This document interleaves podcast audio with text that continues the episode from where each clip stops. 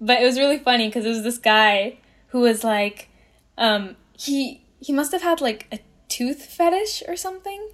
Um, he really liked like well shaped teeth.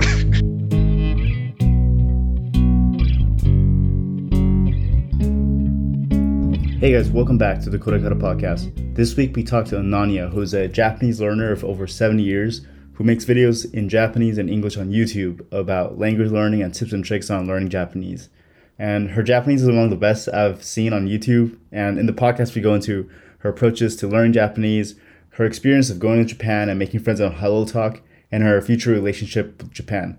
So hopefully, you guys find her tips and tricks helpful for your studies as well. But if you guys want to also support the podcast, go check out our Patreon. We have bonus clips on there. But, anyways, hope you guys enjoyed the podcast.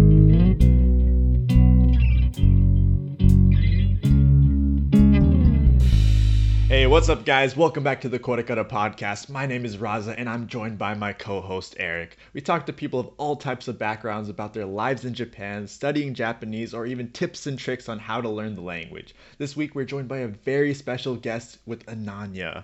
Yes, so Ananya is a Japanese learner and undergraduate business student at UC Berkeley, and she's been studying Japanese for around seven years. I came across one of her videos randomly speaking Japanese on YouTube, and I was like really blown away as to how good she was, and I really wanted to like figure like find out more about her like study methods. On her channel, she talks about how she's been studying Japanese, where she talks about the importance of not only input but also output, and also shares like tools and apps that helped her out in her studies. And today we want to get a closer look into her relationship between Japan and Japanese. But before we get into that, can you give us a quick background of who you are and where you're at today? Okay, yeah. Um, I mean, you kind of gave me a good intro there. I don't know what else to add. I mean, I, am currently based in Berkeley right now, um, finishing up my last year. Um, and I guess business is a huge part of what I'm doing in terms of, I, I kind of want to connect Japan and the US uh, in terms of business. So that's kind of what I've been uh, aiming for. And yeah, I'm actually originally from India. So uh, I'm technically a first gen immigrant, even though I came to the US immediately. Uh, but yeah, I've been growing up uh, near California for most of my life, or in California. So yeah, that's kind of my background. Nice. So I guess like starting off with like Jap- your relation with Japan, how did you get into Japan and Japanese in the first place? Yeah, um, it was when I was 12. I distinctly remember the moment that it was kind of just like a trigger that got me started. Um, when I was in elementary school, our local library started getting like a lot of manga translated into English. And the, like I had a, a sixth grader, I was a fifth grader at the time, uh, be like, this manga is amazing. Like, you need to read it and um, it was called Alice in the Country of Hearts. Uh, it was like totally like romantic shoujo manga, um, and I read mm-hmm. it, and I just fell in love with it, and so I found out that there was a lot of manga in that series that was never translated. And I was like, I need to read this. like, I was so motivated. And there was like a game for the PSP or like PS Vita. I don't even know what it's called. Um, and I was convinced that I was gonna buy it one day. And so then I started learning Japanese. Um, and yeah, as I kept going with it, I ended up falling in love with the language, the people, the culture, and that just kept me going essentially. So, was that when you started to learn Japanese around like the sixth grade? Yeah, like when I was, I guess, when I just turned 13, that was when I like fully started learning. Oh, wow. I see. So, so you had like a specific goal of like becoming literate and like reading that specific manga at that time? Yeah, I feel like that was kind of the trigger, but immediately after I kind of started seeing other manga, other anime, and just like and mm. dramas as well. And so like that media really was kind of a way for me to learn more about the culture and then kind of just keep studying essentially. I see. And I guess like you were kind of young back then, but like do you remember what methods that you used to study Japanese? Yeah, I'd say like from the beginning, like my like I stand by this website to this day. It was is uh, tofugu.com. Have you guys heard of that? Yeah, yeah. Yeah, so tofugu.com I felt like kind of outlined how to start and how to like go about studying Japanese. And so I went to them to kind of understand what to do first. And I think I think they mentioned um, human Japanese. So that was like the first app I used to kind of understand basic words. And then from there, I you know studied hiragana, katakana, and then I guess I went off from there. I think. Nice. I, I also used human Japanese when I like first started. Oh, seriously? yeah. And later I discovered uh, Tae Kim. I don't know if you know that website. Tae Kim is a legend. Classic. yeah. it's a classic. yeah. And hopefully, take Tae Kim comes on the podcast Oh, one yeah, day. Oh my god! I have no idea what Tae Kim even looks like. Oh yeah, he's uh, a mystery legend over here. I think his uh, profile picture on all his platforms is um, uh, what's her name? The the girl in the Haruhi. This uh, oh, oh yeah, yeah, yeah. okay, I can't remember. Her I, name. I I can't remember her name either, but her. Wow, that's crazy. Thanks to Tae Kim, I learned my grammar. So, I mean that his book or whatever, like website publication, Yeah. was legendary. Yeah, I mean, after Tae Kim, I never studied.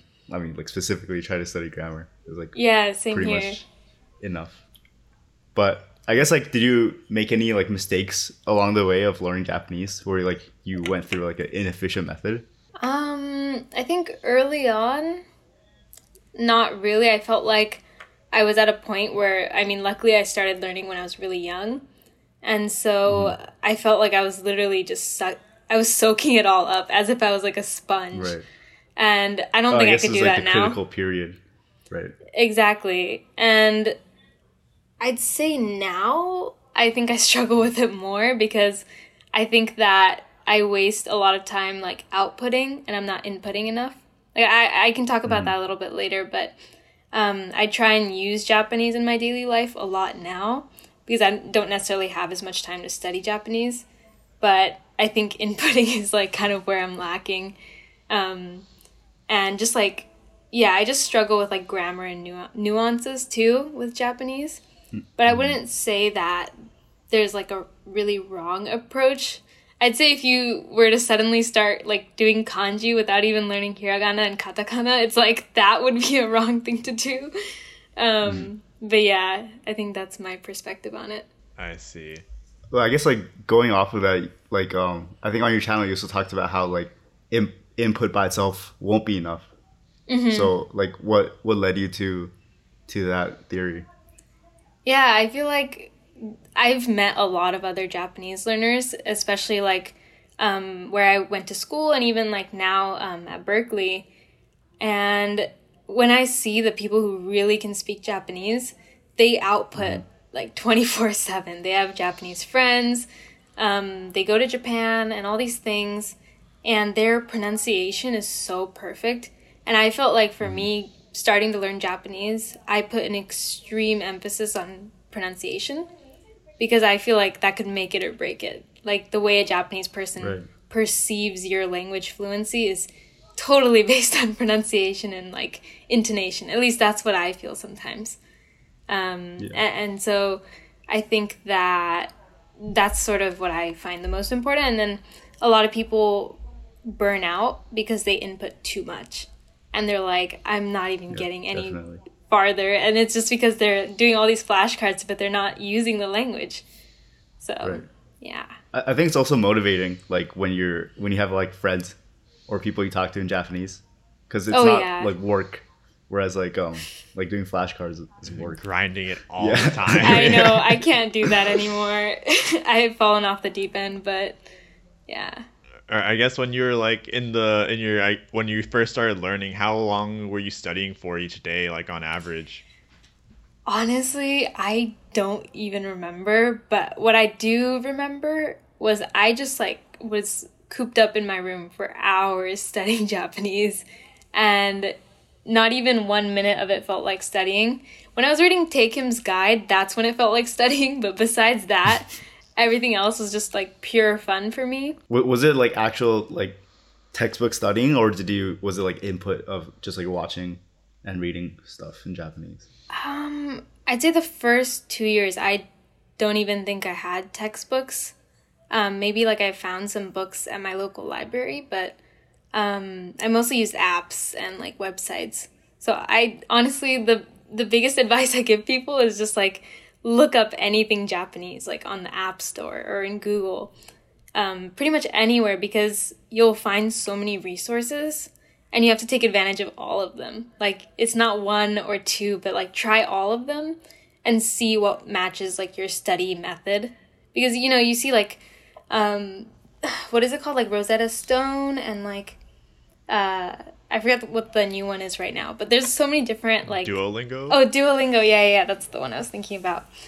I just feel like I've never used either one of those actually, um, because I felt like they were extremely mainstream, and um, at the Right. time I don't even think they were that popular. I'm not sure, but uh, I'd say just trying everything out and seeing what works best. Like those two didn't seem like a good fit for me, so then I just tried other ones. And like earlier, you said how like you don't really do flashcards anymore, but on your channel, you talk, you still talk about like the forgetting curve and importance of SRS. So, so does that mean like you don't use Anki? Oh my god, I sound like this fake um, YouTuber. No, no, I'm actually. you should do it, but I won't. I, I think I overemphasized. Like, actually, I do use flashcards, hundred percent. I just never used Anki. Actually, I meant I recommend it a lot because Tofugu recommended it. Uh, I just never got around to downloading the software on my laptop, but it was because I already had an app that worked so well for me. And uh, even on my channel, I mention it. It's called um, Japanese. It's like this red looking app. And that app is amazing. Like, I use it every single day. And right now, at least, like, I watch like Japanese TV shows, like variety shows. And I basically just like look up any words I don't know on that app and then instantly put it into a list that I can um, essentially use as a flashcard system. And it uses SRS as well, which is something I also am very. Uh, I emphasize that a lot too because it can really help uh, you remember words. Yeah, I use like the the same app when I was in Japan because like just because it had that list function, and I would like make one list per every month, and then just. Oh, add all the new words I've seen, and I'll have like 300 words per month just like talking to people. I know, and it's words that you actually know people use, which is the most Yeah. important aspect of it. And although that's like an English dictionary, like the the reason I, I kept using it was like um it, it would have like slang words, whereas like when I use a Japanese dictionary, it wouldn't have any any slang words. That is so true. Um, it reminds me, there was like the weirdest word I found on that app once. Uh, I forget what it's called. It's like it refers to like this Pokemon shock syndrome or something. Have you guys heard of that? Pokemon Pokemon shocks. No, that was the first No. time I've ever heard of that. I forget It's what like the word is that to my called. Anki. Yeah, it's called like Pokemon Shock or something. But anyway, it was referring to this episode like years and years ago uh, of Pokemon Uh-huh. that they aired in Japan, I think. And the problem was there was like so many like lights, and it was just like Oh, really. oh, I do know what you're talking about. I do Oh, know what you're talking about. Actually, yeah, yeah, yeah. People, th- that episode got banned because it gave people seizures. Yeah.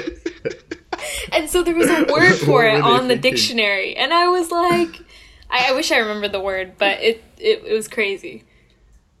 oh my god, I can't believe there's a specific word for that. I know. It's like who I thought mean- that we should coin a term for this so it'll never happen again, you know?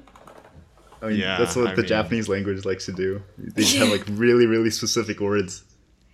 I That's swear, true. it must be like Pokemon Shokku or something, because right now, you know how people say like Corona Shokku? I think that people Yeah. say that sometimes, but yeah, anything Shokku, Lehman Shokku, like there's so many. They're just going down the list. They're like, oh, we have a quota for how many new words we have to make today. It's like how much uh, like English, like waseigo can we use? It's just like Yeah. everything's katakana these days. it really is. Yeah. Oh, yeah. And I mean, we're just trying to go and not do that with our Anki out here. So come on, Japan, step it up. Step it up.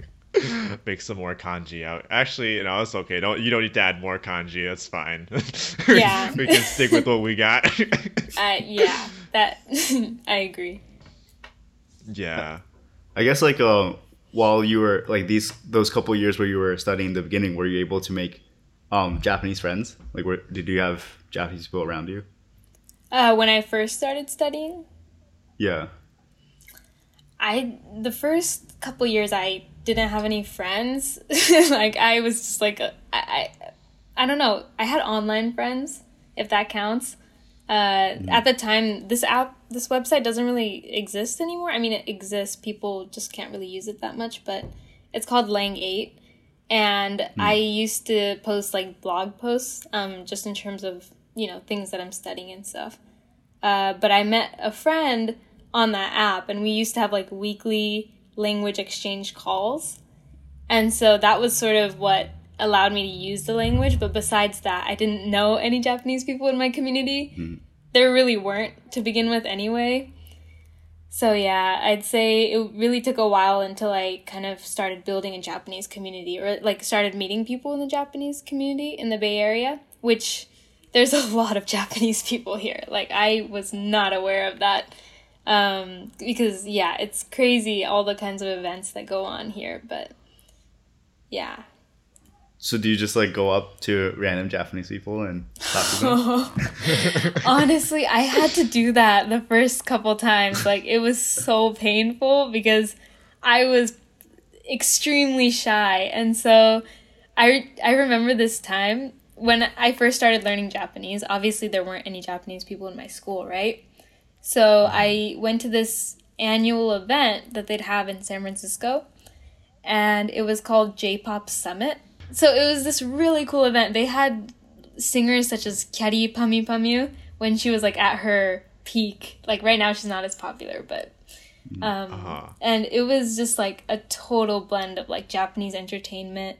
They brought in like a lot of um popular people there and a lot of the staff were Japanese. And there was this time where I was like, I need to talk to someone in Japanese. Like, I'm gonna go and talk to this lady who's like part of the staff team, right? And uh-huh. I was literally thinking about it for 10 or 20 minutes. I don't know how long.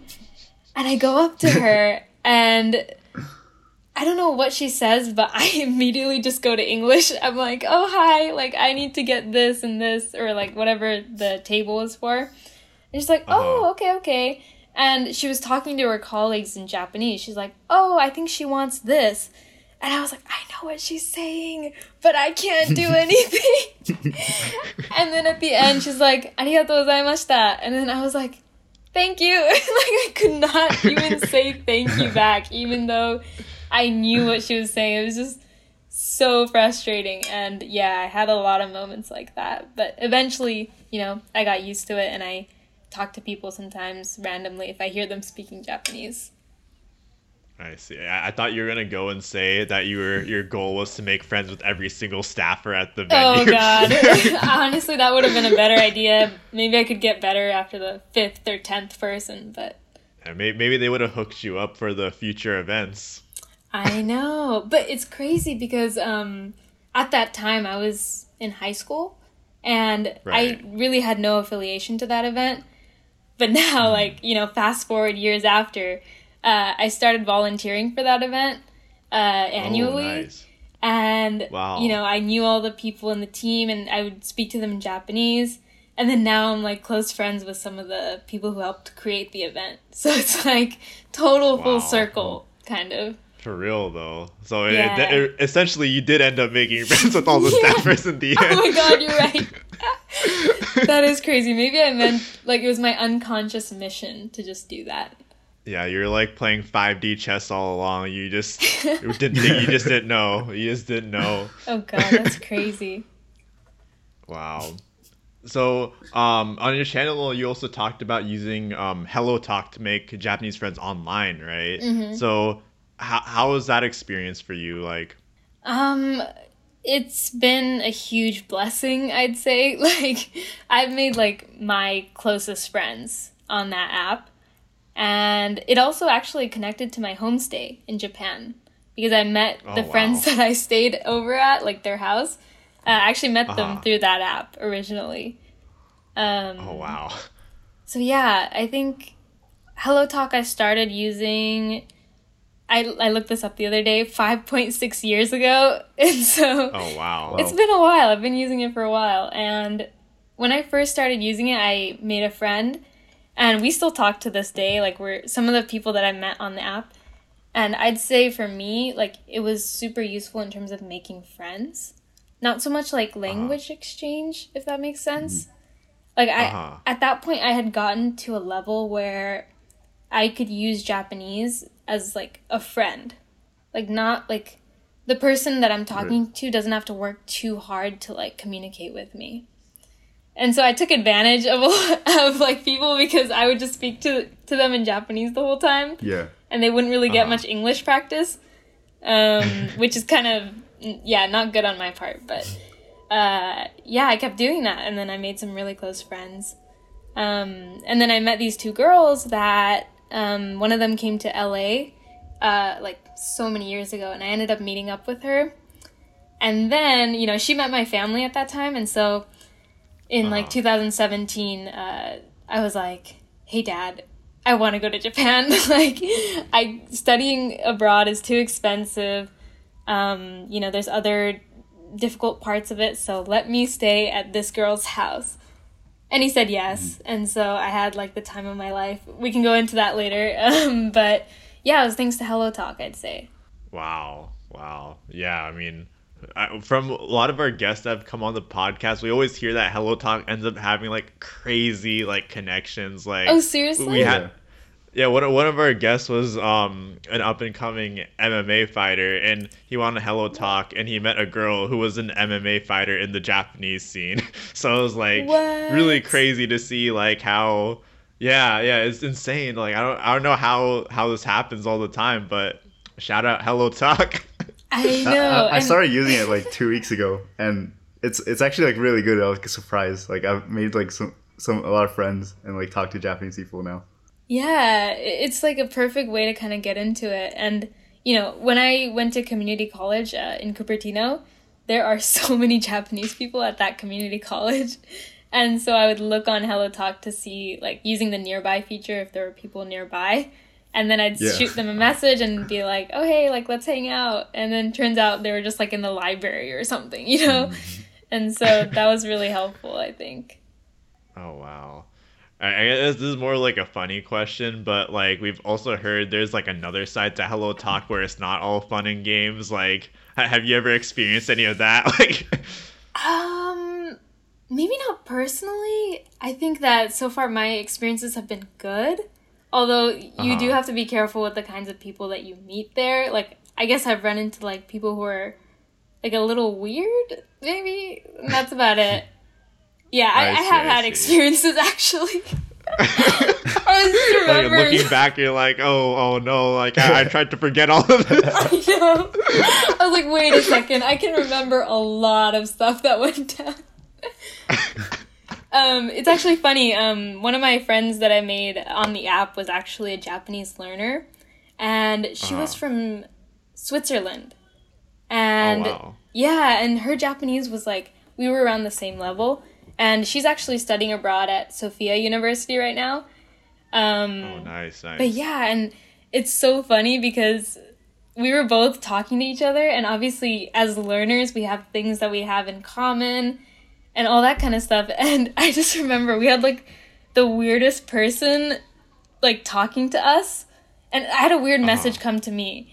And I was talking to that person and I was like, um, talking to that girl from uh, Switzerland. I was like, hey, hey, like this message is like really weird. Like, what is this? And she's like, I got the same message. And then it was just like, oh my God. It's just like so weird. Yeah, I, I guess Hello Talk, like, a lot of good, but just make sure you're being careful at the same time. Mm-hmm. right? Yeah. Yeah, I, I, don't know if your podcast is PG, so I, I didn't say anything, but let oh, me know. Oh. I mean, it's not P- it's not bad, but you know. Yeah, go ahead, go ahead. if, if, if, if it's if it's too much, we'll cut it out. We yeah, I don't. I don't think it's too much. Um, but it was really funny because it was this guy who was like, um, he he must have had like a tooth fetish or something. Um, he wow. really liked like well shaped teeth. And he was asking for a picture of my teeth and my friend's teeth. And obviously, you know, I was like, no, and the, or not no, but I was like, you go first. And then he sent over a photo, and it was like a picture of him maybe in his car. And the weird thing uh-huh. was he basically, you know, you can doodle over your picture. He doodled he Right. doodled over everything except for his teeth. So it was like this terrifying Wow. image of just like teeth, and I was like, "This is not no." Oh But my yeah. god. I know that was kind of like a horror story, not a horror story, but I thought it was hilarious. Yeah, I mean, first of all, I didn't know there was a such thing as a tooth fetish, and like, I second of know. all, I didn't think I'd expect to find that on Hello Talk. Wow. Oh yeah. It's crazy. And I've also had a lot of friends who have been in like relationships through Hello Talk. Um, some Wow. successful, some not. It's all over the place, but it's it's kind of crazy what that app does.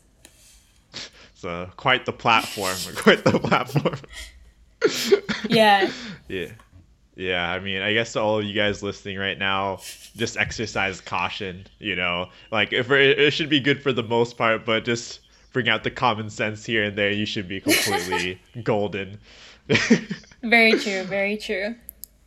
Oh man. So I, I guess now though, um, getting past all the the Hello Talk horror stories here, how, how do you feel about your Japanese level today after like all this time? Like, are there maybe any other things you want to get better at as at as well? Um, that's a good point. I think I, I'm pretty hard on myself, so I don't think my Japanese is at the level that I want it to be. Uh, just because it's weird. I think if you're not consistently studying, I mean, you guys may have experienced this yourselves, but there's points where you feel like you're reverting, like you're reverting in terms of skill, as if it's like you're getting worse at something that you were clearly able to do in the past. Um, and for me, that was like, I think accent, like pitch, and kind of like Uh-huh. the pronunciation of certain words. Like I see myself really getting worse at it a lot, at least lately. Um, and so that's something that I really want to improve. But I'd say for me, 2020 was like the goal was to be able to speak Keigo, like honorific Japanese, and it's it's been uh, an experience. You know, I had to write my first email in Japanese, like total Keigo. It was torture. It took an hour to type a single email. Um, and just like right now, I work uh, as an intern in a Japanese company, and so I use Japanese to talk to like my coworkers, and that's been interesting too. I don't think they expect a lot of me because I'm, you know, gaijin, but uh, I try what I can. So, yeah, I'd say my Japanese is good. I feel like when I talk to friends after a long time, they tell me that I've improved a lot since the last time they talked to me. So maybe I am getting better, but uh, personally, I just feel like it's not the best. I mean, that, that's that's so crazy that you're you were able to go and you just started learning the language when you were a lot younger, and now you're all of a sudden you're interning in a Japanese company itself. Like it's how it's crazy Yeah. how far a language can take you, right? it's crazy. Like I've done a lot in these last couple of years. Like I did a Japanese like speech contest. I did t- I did two actually. Um Wow. did speech contests, like other things. I even auditioned for this Japanese TV show where they have like gaikokujin come on the show and they take them to Japan and like help them realize their dreams or whatever. But I didn't get chosen for the the show and I know why because they look for foreigners with like really really like niche hobbies like if they're obsessed with like i don't know japanese like fish like a specific fish or like um like a specific thing so that way they can show the viewers like wow like japanese like you know artistry and all these like specific things like i didn't have anything like that. I don't even remember what i said but it was not that specific and so they're like we can't really do much with this so oh well Yeah, I mean, wh- when you brought that up, like a Japanese TV show and realizing your dreams, I was like, okay, yeah, like there's no chance, like it's gonna be something like you would like, like an actual dream, you know? It's gonna be something like because if you ever look at those Japanese TV shows, it's all like, oh, Gaijin gets to go to Akihabara and see and see his figure. or they take them to like complete countryside, like in Country- Akita yeah, and something. Yeah, the Inaka, Yeah. and then I don't know, they're interested in some like wooden, you know, craft or something like sword that the making special. or ninjas or something. Yeah, Exactly. yeah, stone cutting, like all these random things. It's it's always the same narrative but spun in different ways. I think. in a way. Definitely. Yeah. Hey, just Um, gotta go make your own TV show in Japan. That's how you do it. Break it's the mold. crazy. Help I'd say Japanese one of- people realize their dreams. that the hurdle's Ooh. pretty high with that one, but um, that's crazy though. I, I do remember when I first landed in Japan and I went to Shibuya, I saw them Uh-huh. filming uh, "You wa Nani shi ni Nippon e?" If you guys know that. Oh show. yeah. Yeah. yeah, yeah. they were um, filming this like mom and uh, I guess her daughter, and they were like, "You guys spin now," and I saw them just spinning or something like that. it was just the weirdest thing. Yeah. Oh my god. that show really like makes like Gaikokujin look really weird because they they I only interview like um very very like rare. They don't interview like the average person going to Japan. They try to find like really specific, like like you were talking about. Yeah, and I think Yeah. one of your guests, like Miss Hanake, like she was also on Japanese TV, right? Yeah, yeah, she was, she was. Damn, I don't know what that experience is like, but it's on my bucket list. At least once I want to go on mm. Japanese TV just to be able Just to hang say around the airport. I'm, I'm sure. I know. Yeah. That's a good idea. Pre- pretend to be like really interested in some random thing. Just like go on Yeah. Google, find something, and then just like wear a shirt of it, and then just walk around at the airport. I'm sure like they'll Yeah. come up to you. Like if Okay, you're I- cosplaying at the airport, it's like a hundred percent chance. Oh yeah, Oh, they're but gonna that- be like, that's like a double-edged sword, though. That's a double-edged sword. Oh no, I got it, I got it. I'll have like a T-shirt that says "I love natto," and they're just gonna be like, "Oh my god." oh, true. You, you got to pull up with some like natto on you too, though. Otherwise, they won't believe it. You know, you have to make sure. Emergency not though. Uh, exactly, exactly. You gotta, you They- gotta sell it. You gotta sell it all the way in Anya. yeah, I know. I, I'll just have like my cart, and I'll just be eating like natto there. it's just like I need a break. Oh yeah, that I mean that sounds pretty rough in itself. Like I mean, I I, I could eat some. I don't think I can eat that much. You know. Oh yeah, I know. Especially after a flight, that sounds insane. Do you guys like sound natto? real. Yeah, Uh, I, I yeah, actually, I, I, I got used to eating natto. Like I, I got used to Oh. it too. I got Yeah, used to it. I didn't like it the first time either.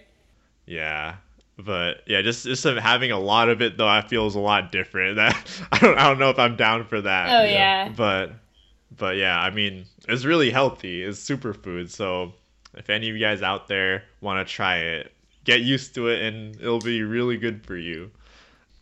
But I guess like talking about like your relationship with Japan and Japanese, I think you said on your channel like for the first five years your parents weren't that supportive, and then earlier you said like until it was until like that point that you finally were able to go to Japan. But what was that period like of, of those five years where your parents weren't that supportive of you studying Japanese? Yeah, I'd say it was mostly my dad, and I think just because it was an odd situation because my brother, on the other hand, got really into Korean culture. And he Oh, must have wow. just thought, like, why are my children like suddenly obsessed with like East Asian cultures? Like, did we do something? Um, I don't know what happened, but um, yeah, I feel like it was really difficult because um, as a result, I couldn't necessarily pay for classes, like, you know, a Japanese teacher, or um, I'd mostly like buy used textbooks or something like that. Like, I tried to use zero money on my education because I was just like, I want to do it without using anything else, you know? Um, and so, yeah, it wasn't the easiest. And I have to tell you, when I did my homestay in 2017, I had to beg my dad if I could go. Like, it was so hard. Even till the last minute that we were buying that plane ticket, he was like, Are you really doing this? And I was like, Yes, I'm doing it. Like, let me go. Because, yeah, I at that point I knew that, you know, you study Japanese for five years, and it's like, if you don't go to Japan, it just feels like the interest or like the strong passion that you have for the country just sort of disappears. It needs to be like reignited, you know? Yeah. Right, right. Yeah. Gotta go to the motherland, as we've called it on the oh, podcast. Seriously? yeah, it, it Oh started out as a joke, but we've we've just we just been kind of rolling with it. oh my god. If I call it the motherland, I'm gonna get smacked. So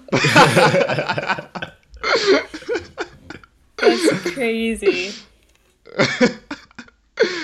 Yeah, but I mean, I, I, that, that's pretty that's pretty interesting though. So I, I guess what what like because you mentioned you're like begging your dad a lot. Did, did, it take anything like specific to convince him to actually go to Japan? I mean, it's actually really interesting to me that your brother was also studying Korean. That's like super ironic, but I know. Yeah, what was that experience like? Kind of convincing him. Oh yeah, I had a trick up my sleeve. I have to tell you. Um, what I did was at the time, so I was 17, and so it was right before like applying for colleges. And so I told my dad like like look, if I go to Japan, I get this like once in a lifetime experience. I can write about it in my essays. Like no other kid is going to have this. Like do you understand how important this is? And that sold him. I seriously oh. swear that sold him. Oh, that that, that would have worked for my parents too. I, I should have done that. I, I was I was behind. Oh my god, that that's yeah. actually perfect. That's perfect. yeah, I mean that was a big one for me. I think um, that was the only way I could justify it, honestly. I mean, study abroad's work well on the on the on the um the college app. So. Oh yeah, definitely. Yeah. Oh yeah, yeah. I guess this is more of a trip, but I mean it shows the that you're a go getter. So mm. you love to see it on the college app. You love yeah. to see it. But I guess now kind of transitioning now you're like actually able you like bought the flight after all the all the, like the ordeals to get there and now you're like landing in Japan like how how was it like kind of your first like I guess month I guess in Japan and like did you experience any culture shocks? Yeah, so actually there's two points I want to mention before that. Uh, so at the time, that was when I was 17, it was right before I was getting uh, a US citizenship. So I was still I a resident. So I had to fill out so much paperwork for my visa. And I had to, so I went to the San Francisco, Japan, um, what's it called? Like Taishikan? Yeah, the embassy. um, and so there, they were the only people that needed visas were like Indian people and I think um, Arabian. I'm not sure, but it was so specific. And I had to uh-huh. write out like an itinerary of everything I was going to do every single day and where I was going to be. And oh, I was like, I don't even know. What do you mean? Like 10 a.m. Um, konbini. 3 a.m. konbini. Like, that'd be crazy. Uh, but yeah, so I had to do that. And then uh, also, I was only there for two weeks, actually. So i I've weeks? only been to Japan oh. for two weeks. Two um, weeks, wow. So yeah, I remember it was like my first time flying alone, and I was like, okay, mm-hmm. I need to just relax and just be like, okay, Japan might be kind of like underwhelming. Like maybe like five years go by, you have it at this high bar, and it's if it doesn't mm-hmm. meet it, you're gonna be disappointed. So I told myself to just relax and take it as what it is. And I still remember when I walked through that airport, it was just this feeling like I made it like this is what I was waiting for. And I was so excited. And I when you go through the immigration, there's a sign that says Tokyo 2020. And I thought I'd be uh-huh. in Japan in 2020. None of us could go anyway, right? uh, with everything that happened, but um, I thought that was funny. And yeah, like Japan met my expectations and went way past them. You know, it was hmm. amazing. I have to say, like, I mean, you guys might feel the same way, right? Yeah.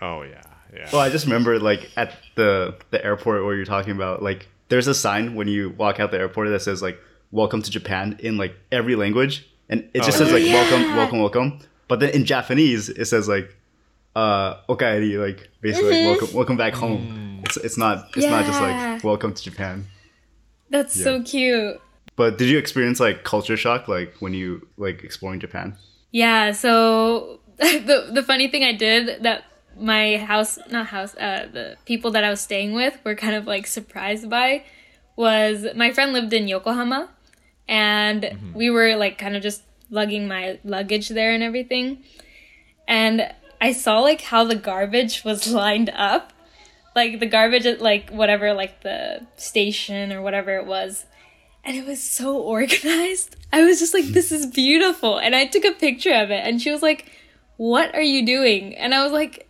look at it. Like, it's so clean. Like, you don't see any trash anywhere anything. Like they organized it so well. And so yeah, that was like one of the things. Um and I'd have to say one of the culture shocks I had was there's a lot of stairs in Japan. Like a lot. Oh yeah. Yeah. Did you guys not feel that? Yeah, Yeah. yeah, yeah. I think that's why they have like that, um, like upskirt photo problem because there, there's like stairs That that, are it's literally so so long and so steep that it's it's not possible to not like see anything. It's like That's a not good point. oh my god. Yeah. wow, that's an interesting insight there. Especially the one in Yokohama. I remember very specifically. My my friend brought me there and he's like, "Oh, this is the staircase where there's a lot of a lot of like people taking photos." Oh my god. Oh gosh, wow. Yeah, I mean, Yokohama had a lot of stairs, and it struck me kind of odd because, like, it's a country with so many people are like elderly. It's like, how do you go about your day without like literally Right. breaking your back walking upstairs all Yeah. day? But I guess in Japan you have like 90 year olds like going out and walking. and Yeah, yeah. running. they're they're too healthy for us, so yeah. um yeah and so it's kind of funny that like especially with culture shocks. So right now more than youtube i've been super focused on twitter.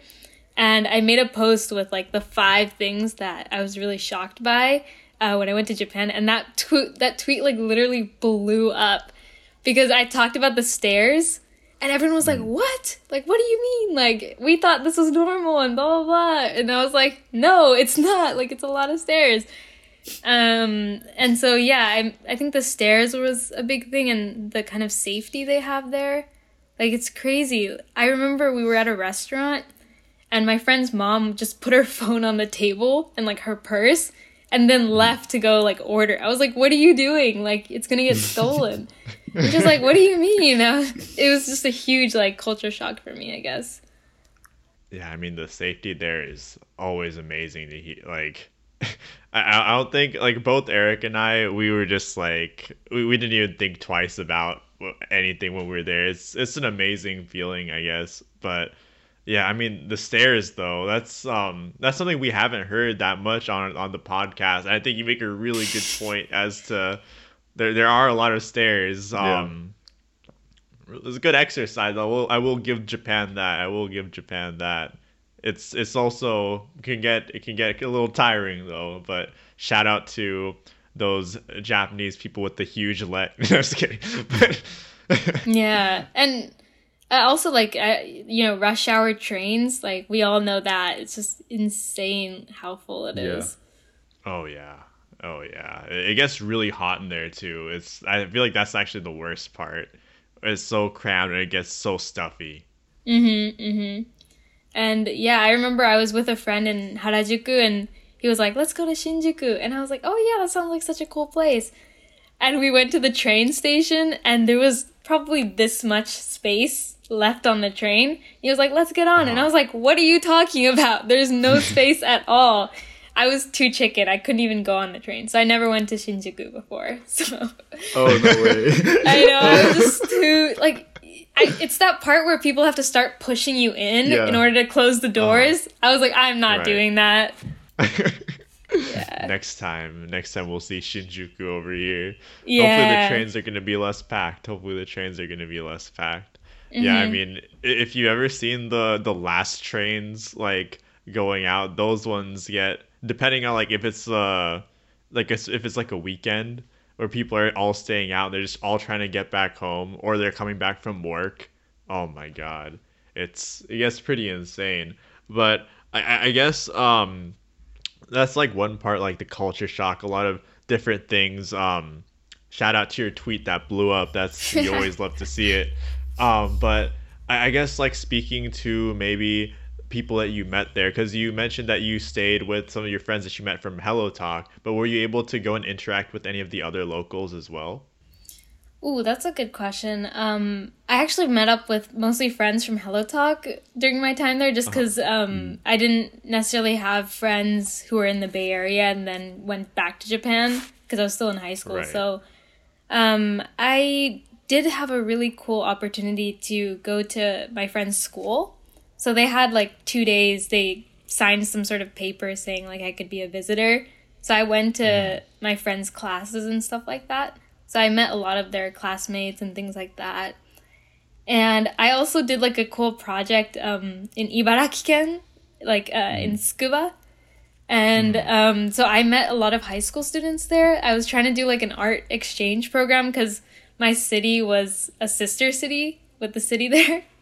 Uh, so yeah, I went to like the city hall and they were like, "We have a representative from Milpitas," and I was like, "No one's gonna know where that is." like, Oh, that's, that's Yeah. super interesting. I, I didn't know they, they had sister cities out there. yeah, actually, Yeah. a lot of cities, especially in California, all have like sister cities in Japan for some reason. interesting, interesting. It looks I like see. California's lining it up in Japan. I know. yeah. Wow. I mean, you have to be a representative in your two week period. That's pretty amazing Yeah. already. Um, how, how did you? I I guess kind of like encapsulating. What would you? What would you say is your favorite memory from that entire trip? Because I mean, it looks like a lot happened throughout that Yeah. entire two week period. And I mean, you said it really exceeded your expectations being there, despite it being such a short time too. I mean, I would say I didn't do anything out of the ordinary, but I think uh-huh. that kind of when you study Japanese that long and you're suddenly in mm-hmm. that place that you kind of dreamed about going to for the longest time, it does Yeah, yeah. feel like magical, like Disneyland, you know? Uh, uh-huh. And I have to say, if I can remember like one moment that I just thought was super cool, was when I was in Harajuku, I was kind of hanging out with a friend, and when you walk down Harajuku, like Takeshita Dori, there's like a lot of people that kind of, um, you know, are like, hey, like, you know, people trying to sell things, stuff like that. Yeah. And I already knew that, so I was I had been to Harajuku like maybe once or twice already earlier that week. And I was like, okay, let's just like avoid these people, like just go straight down the street. And this Japanese guy uh, walked up to us and he was like, he was talking about like some sort of comedy club and like we wouldn't have to pay for anything. We could just buy drinks if we wanted to. Like, I don't know. And I was like, this sounds really sketchy. Like, let's not like do this. Like, I don't know what what's going on. Uh, and I don't know what spur of the moment caused this, but we were just like, okay, let's go and see what all this is about. And he took us to the street right off the corner um, of Takeshitadori, and it was like this weird, it was really nice house, like this building. And you go up the stairs and you go inside, and it's actually like a comedy club. They have like a stage and like chairs, and there were already like a lot of people there, and we didn't even have to buy drinks. Like we could just sit there and chill. Like we got like vending machine drinks from outside instead. Uh, and so we just kind of sat down and we were waiting for the show to start. And it was like Japanese like manzai and like konto. So it was like really traditional, like not traditional, but you know, something that you wouldn't necessarily see as like a, a typical um, sightseeing kind of experience. And um, yeah, like some of the performers like was it's kind of natural for them to interact with the audience. And so they were like, "Hey, you! Like, what do you think? Like, how's your day? Or where are you from? You know?" And they were talking to me as well, and it was just like a really surreal experience. Uh, but yeah, and I heard that um, Blouson Chiemi. Do you know who that is? No. Uh, I don't. Uh, she was really popular like two years ago for like this weird con like uh, skit that she had, and it was just Uh-huh. like it's called like Sanju Goku, I think, but it's like about, about like how career women are like too I forget what it's about, but it's pretty funny. Uh, but anyway, she had previously performed at that stage, and she was extremely popular at the time.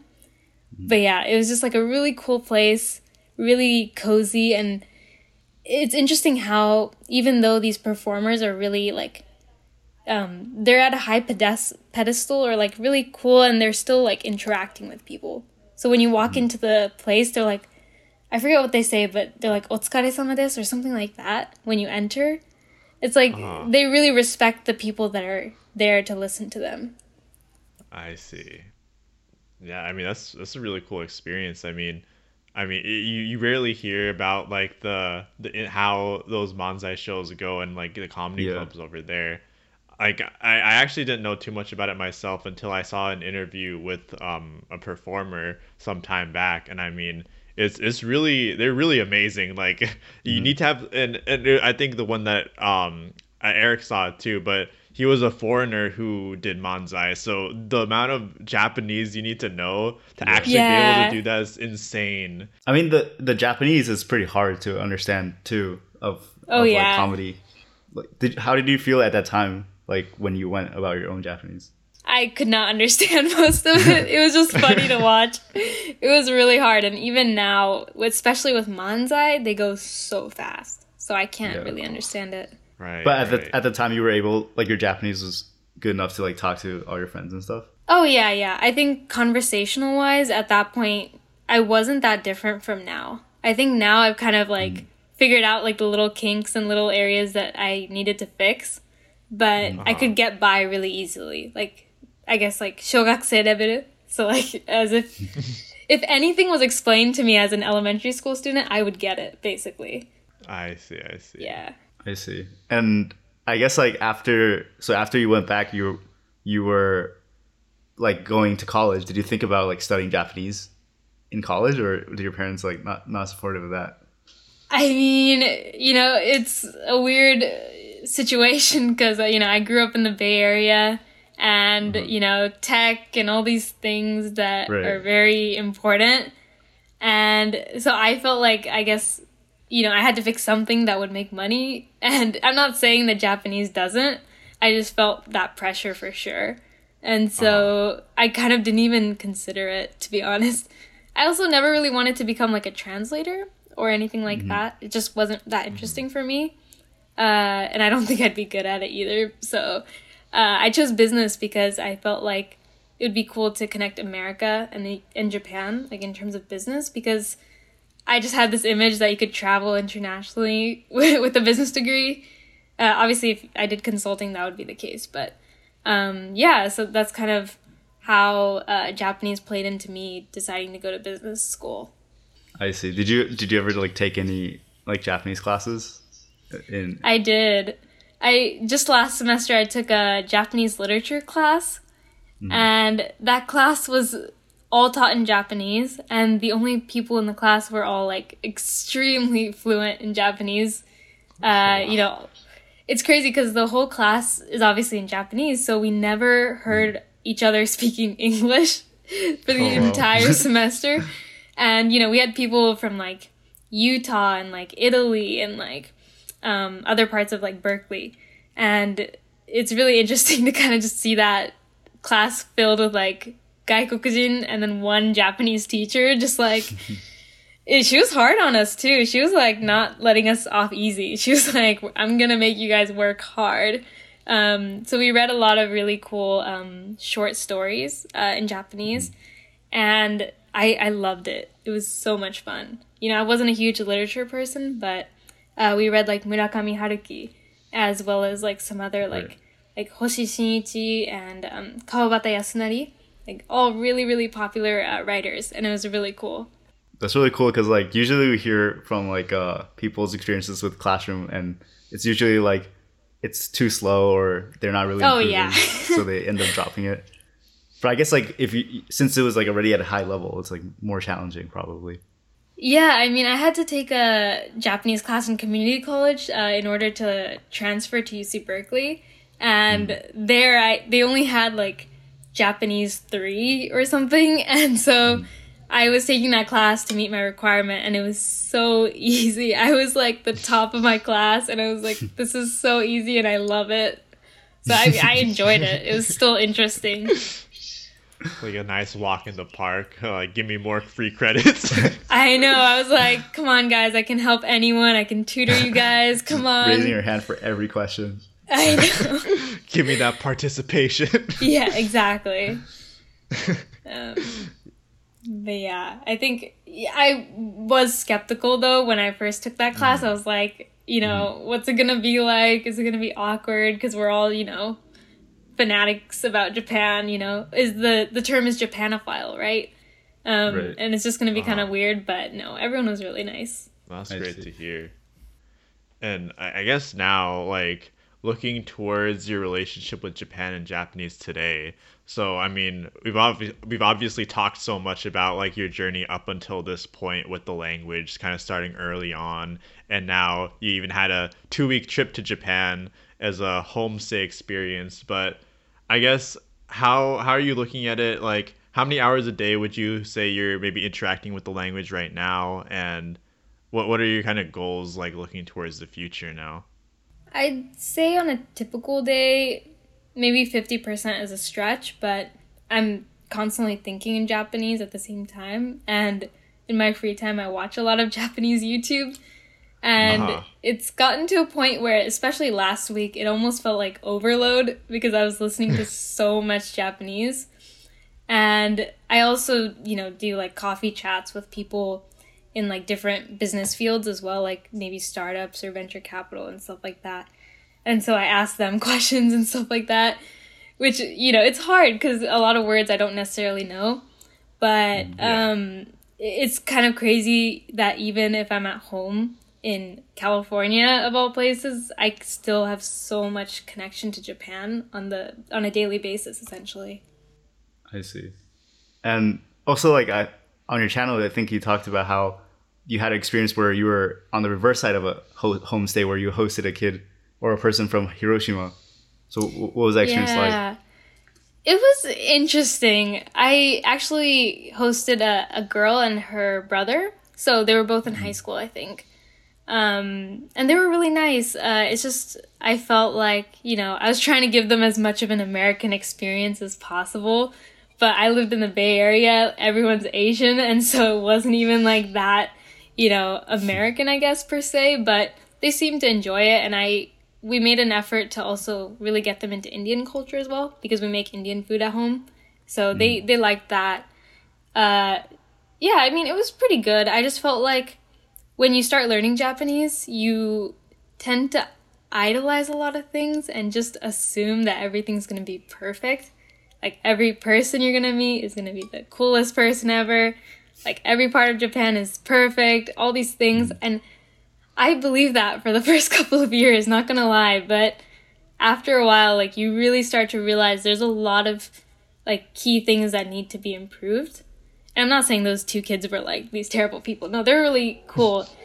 Uh, I just didn't really connect with them personality wise, and I feel like we just didn't. We had like nothing in common, so it was just kind of awkward. And they didn't speak much English, so it was hard for my family to communicate with them as well.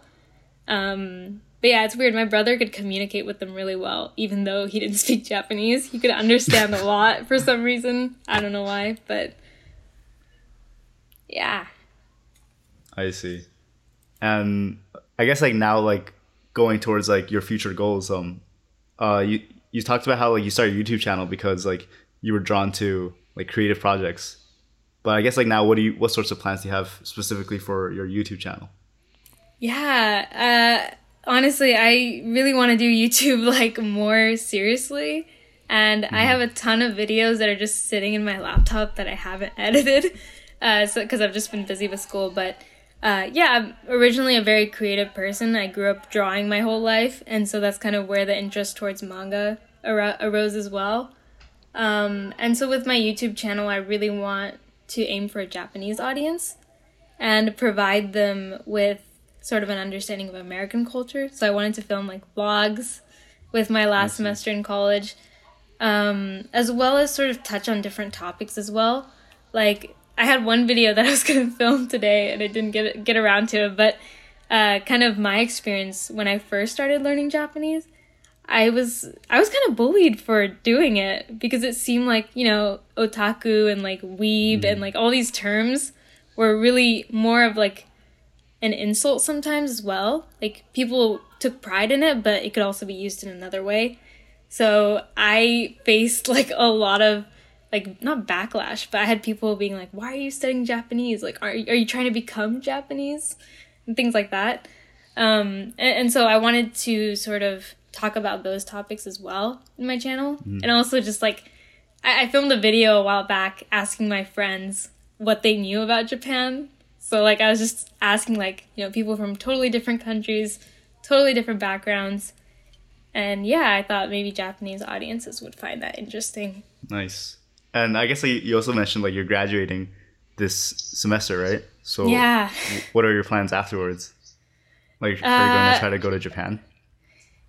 Um, you know, I actually have interviewed for a Japanese company before, and it was for an internship, and I was actually supposed to intern in Japan last summer, but obviously because of COVID, it ended up not happening. But uh, yeah, maybe it'll happen this summer. I mean, they didn't say it was canceled; they just said it was uh, uh, gonna be at a different time. But uh, yeah, I kind of wanted that experience to understand if I wanted to work in Japan because Right. I have a lot of I'm not exactly I don't know how to feel about Japan's working culture. I've written papers on it and especially like as a woman too, like it's so like male dominated too, like the higher up you go in a company. And yeah, it was just sort of disappointing and so I was like coming from an American perspective, I don't think I'm going to match with a Japanese company, you know? Yeah. Yeah. Yeah, I Especially think with like the kind a of- traditional one might might be kind of rough. Oh yeah, definitely.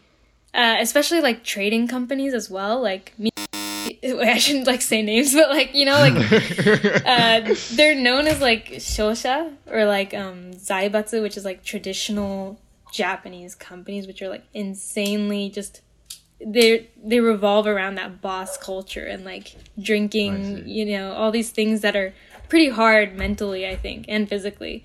So uh, I don't know if I could do anything like that. Uh, so yeah, I, mm, as of now, um, I'm set to work in Seattle at Amazon, and I was hoping maybe like to be like, hey, can I go to the Japan office? you know, Yeah. uh, something like that. Uh, kind of just up in the air right now, really. I've actually heard of like a lot of people doing that. I think after like a year, they, they Oh, were able to go to seriously? Japan, yeah. Oh no Amazon. way!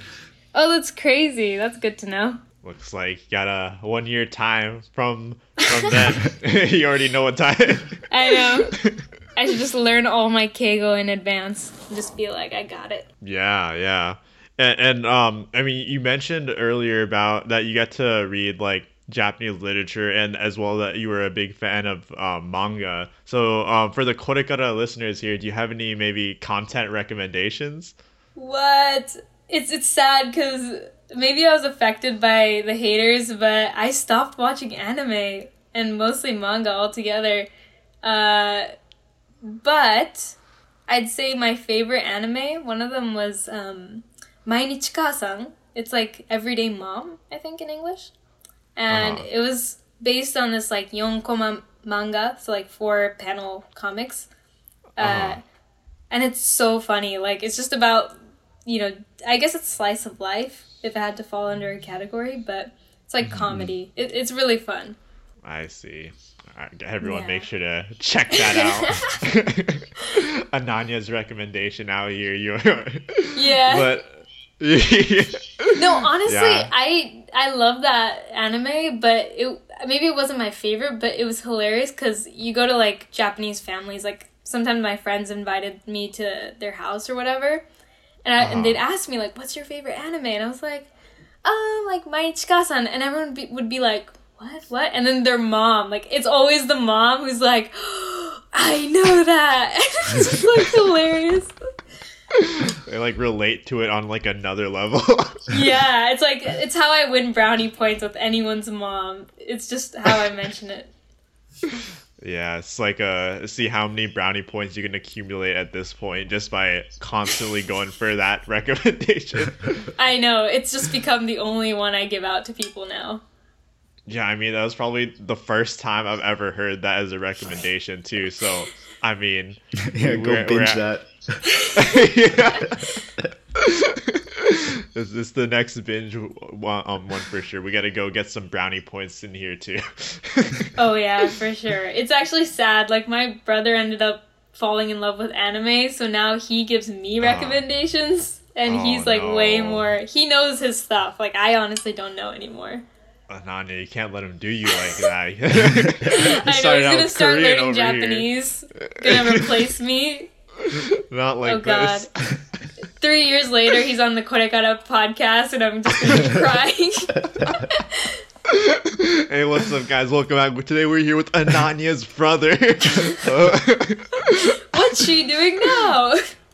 I swear, Oh. that'd be oh. crazy. yeah, I mean, if he if he does end up learning Japanese, and that does happen three years down the line, he is more than welcome to come on the podcast. No, I, I just steal his position. I just like show up on the webcam suddenly instead. it's me, the just a brother. I know. I'm just gonna be like, no. You're not taking my spot on the Korekara podcast. exactly. yeah, definitely respectable. The the position at Korekara, that's a, that's a big one. There's positions all across for different companies, but when it comes to the Korekara podcast, can't give that one up. But Oh, yeah. I'm Oh yeah, yeah. But um, everyone, I you guys should go check out Mainichi Kaasan just because of getting those brownie points. You know you want it. But on that note, I think this is a good time to wrap up the podcast here. And it was so fun talking to you today, Ananya. It was an incredible conversation. Really enjoyed learning more about your story with Japan and Japanese. And I mean, your Japanese is amazing. That's we, we just have to go put that out there. But yeah, um, where can our listeners find you? Yeah, so uh, I do YouTube and Twitter mainly right now. My YouTube channel doesn't have a name. It's I honestly don't know. It's my name. So if you look up my name in hiragana or no katakana or English, it should pop up. Uh, you just type in Nihongo next to it, it should pop up. But uh, on Twitter, I'm Hi Ananya. Uh, I post a lot of like short videos on it in English and Japanese. Uh, so it helps people who are learning the language. So that's kind of what I've been doing a lot of the time recently. I see. And we will have the links to that in the description, of course. But at the end of these, we always like to have a little message to the Korekara listeners. Can be anything, a fun little message, um, Japanese proverb, advice, you know it. So Ananya, today, what is your message to the Korekara listeners? Yeah, so I have a Japanese proverb motto prepared um, that I really love, and it's always been my line. You know how line has like your picture and like a little piece Yeah. of text. Oh, I always yeah, use it for that. Um, it's called it's ungai soten. So that's the proverb, and it essentially means like if you look at the kanji, it's like when you're in the clouds or just like a really like dark place, you have to get out of it and like slowly make your way out of it to see like ten, so like heaven or like you know clouds, really pretty. Hmm. And it just means like you know in life you're gonna be hit with a lot of obstacles, but how you get out of it is just like work towards it, keep going, get up that mountain, and you'll see the beautiful sky. So that's the same thing for Japanese learning. So that is my message. Wow. I mean, first of all, I have to say that's probably the the most preparation we've ever had for one of these. You're, you're already at the top. You're already All at the right, all right.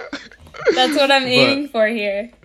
Let's go. But yeah, that that is really beautiful. Um, guys, take that into consideration when learning Japanese or anything. Japanese proverbs are coming. We we need more of those in the Korekara Yeah, messages. we'll right make it a requirement. like, what is your favorite Japanese proverb? Just like you you have to look it up like before like it's it's a requirement now. But You guys said That was it. proverbs, so I was instantly like, okay, I know it. It's this one. I was like, I don't care what they say. I'm just gonna tell them this one. It has to be at that point. Yeah. but yeah, I mean, really fun episode, Ananya. Thank you so much for coming on once again. It was an absolute pleasure. We're gonna go call it right here. We'll catch you on the next one, guys. Peace. Peace. Bye. Hey guys, thanks for listening to the end of the podcast. I just want to thank our patron Sad Boy, Isaac71, Miku Jack, H90, Boy No Eyebrow 4, and Light. So if you guys want to support the podcast, help check out our Patreon. It would really help us out a lot. But hope you guys enjoy the podcast and see you guys in the next one. Peace.